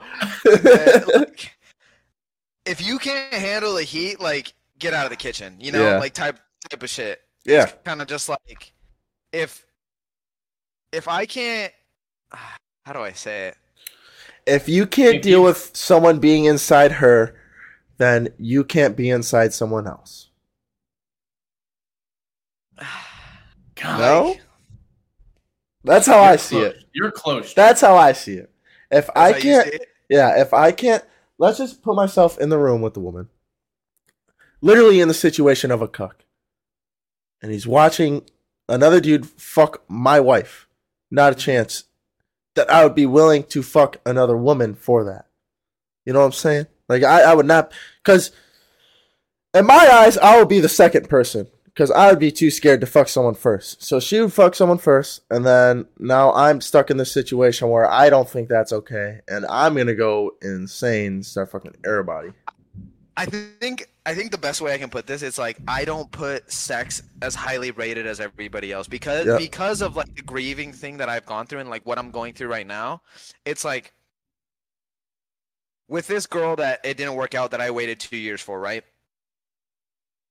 Part of my grieving process was uh like they always say to get over somebody you got to get under somebody, right? You already know what it is. yeah, you already know what it is. Shout out So to Fayok for teaching me that one. Like I Fine. did that and and no shame like no like anything against myself. Like I genuinely started to develop ED why? Because like sex was it, it started to feel like a task. It started to feel like homework. It started to feel like something that just like I had to perform I had to provide I had to do this like I had to Yep. do that. Like when the girl came over like I was honestly not I was like yeah I'm horny right now. Like yeah I could fuck somebody and then But she it's come so over, and much like, work. yeah, literally, literally, like it's just Yeah. like, oh, this is so much work. Like I don't want to be doing this right now because it's like I'm just doing it for like the feeling. So for me, like sex in a relationship, like it's not as huge of a part. Like for me, it's more the aspect of like, are you gonna be there for me when I ha- I'm like I'm again at my lowest point? Or Man, gonna be there JJ, I'm glad we met. I like you, JJ. Yeah, JJ, I'm glad we met because, um, I mean, if Marissa's right here, if I put her on the mic and you said those same things, I should be like, well, "Is that Trevor? Am I talking to Trevor?" Like it's the same shit, bro. Like it's, uh, and it brings up it brings up my next question. Um, someone Yeah. who someone who got me to start this podcast. He's the one who got me to realize I need to do something about what happened to me in the past. Soul Bro has recently put on his podcast and his Instagram all this shit. Semen retention. Do you practice semen retention? No. No, Mm-mm. Kevin. Send it. No, I personally, dude, I think that that's kind of nonsense. Yeah. Like, I, I think that dudes who pull a lot of chicks and that fuck a lot of chicks probably have more testosterone than the average guy. Oh no, I'm sorry. Let me clarify. Let me clarify. Like like ej- ejaculation for retention. I guess I should say. Like well, the- I, I seen a I've seen a tweet with Soul Bro where he was talking about how you can have an orgasm but not ejaculate. I agree with that. Yeah, that's like where, or I'm thinking like, how on the hell are you gonna do that? Yeah. See, the only thing I would agree with the whole like semen retention, ejaculation retention is the dopamine aspect that gets released in your brain. Yeah. That's where I agree. So I do you agree, do like, you do it for that? Oh, I I don't practice it at all. Like sometimes I ma- like, um, uh, like I don't practice it for that, but I definitely like if I was gonna go down that path, it would be solely to like get that dopamine and like wean my brain off of like the quick, Yeah. simple pleasures, like how Yeah. alcohol brings you a quick pleasure, how smoking brings you a quick pleasure, how social media brings you a quick pleasure. Like all these quick dopamine receptors, like that are putting into your brain. Like that's what I would do if I was gonna completely Yeah. X out everything that wasn't hard work and like building towards the future. Then that's what I would do it. But You like, clarified my pretend- stance on this, man, because that's exactly how I do it too. I just didn't know it. You know, like it's it's like uh, like LeBron James. Let's say LeBron James is actually in a like a LeBron what James. like he's LeBron actually he's actually in a relationship where it's just him and his wife. Like that's a situation where I'd go into a hotel and just yoink one, like because you're practicing it for the greater good. Yeah, like, and going back to like the LeBron James, like when we get famous, like that life partner, like heaven knows, like if Kendall Jenner wants to fuck, and I have the opportunity to, like I probably will. Okay. And wait, wait, wait. I want to tie this back, bro. I want to tie this back. So, how Tie it back. important is it to find that life partner before you got LeBron James money? In your eyes, Oof. I think very yeah. personally, personally, because for me, money wasn't always the end all be all, and if it was the end all be all, it kind of ties back to the feeling like I don't think I can meet genuine people. You don't think? I think where I yeah I would say I think I would meet genuine people, but my paranoia would take over. So where- Exactly. my yeah. own, yeah, that's that's that's a better way to put it. Like my own insecurities and like thought about it would be Yeah. like I would be more apprehensive is a good word. I uh, I'd be more apprehensive to like open up to these people and actually have a genuine connection from Yeah. my part because you know a connection is 50-50. Like it's not just one person. My end would be substantially like um hindered because Yeah. like I have all this money and everything that I have to worry about because from this money like I have a whole network of people that rely on it, you know, like parents, family, friends, Yeah. employees, corporate like stuff like that that like if somebody fucks me over, like they're not just fucking me over, they're fucking like my whole network Okay. over. Yeah. Now, what about what about because think- when you get richer as a male, Mhm. it opens up your dating pool. That's a fact. You don't think it's worth it to open up? Or I'm I'm asking. I'm sorry. Do you think it's worth it to open up your dating pool to get over that fear? Like, let's say you hit a hundred million dollars tomorrow. Now your dating pool is substantially higher. You have way more women to choose from. Because to me, I see money as a as a grounds for a start of conversation. Like I got a lot of money, and then I'll be able to say, "Look, you're not worth it for my money." Like so, I'll be. I think I have the skills to point out the women in in it for the money. Is what I'm saying. Mhm. So I think if like my girlfriend met me when I have no money and I still have no money, huh? Um, uh, you know what I'm saying? Like I think I have the skills for when I'm rich to weed out the loser woman in it for the money because my last one was in it for the money. So maybe that's just a personal reason. I don't know, or a personal belief because of that. I think there's kind of two ways to go about it. I think you should either have a day one ride or die, down bitch, Yeah, or Mm-hmm. Get you you're not money. exclusive to any woman and you don't yeah, make any reservations about that fact, and Yeah. then you're just taking full advantage of that dating pool. Yeah, I think you should, you should do one or the other. Yeah, or yeah. Combine them. Or you have both. Yep, combine them. Yep, I knew it. I knew it. This dude. but it's it's so hard to do both, man. No, I'm not saying it's an easy fact, like easy fact at all. And it's it's very case on case scenario, and it's like a roll of the dice. But for me, like I'm I'm that person that like I feel like I could do that. Like I could do both. Yeah. Yeah, I don't. I don't. Have I don't think- energy for that. yeah, I don't think I'd be able if you think you could, dude, fuck it, send it. But I with mean, that, because, like my bad. Oh, go ahead, go ahead. no, no, no, go ahead. No, no. You- no, I was about to end it. I was about to end it. Go ahead, go ahead. Finish it. Cut, get it off, get it off camera. We can talk about this off, off the recording.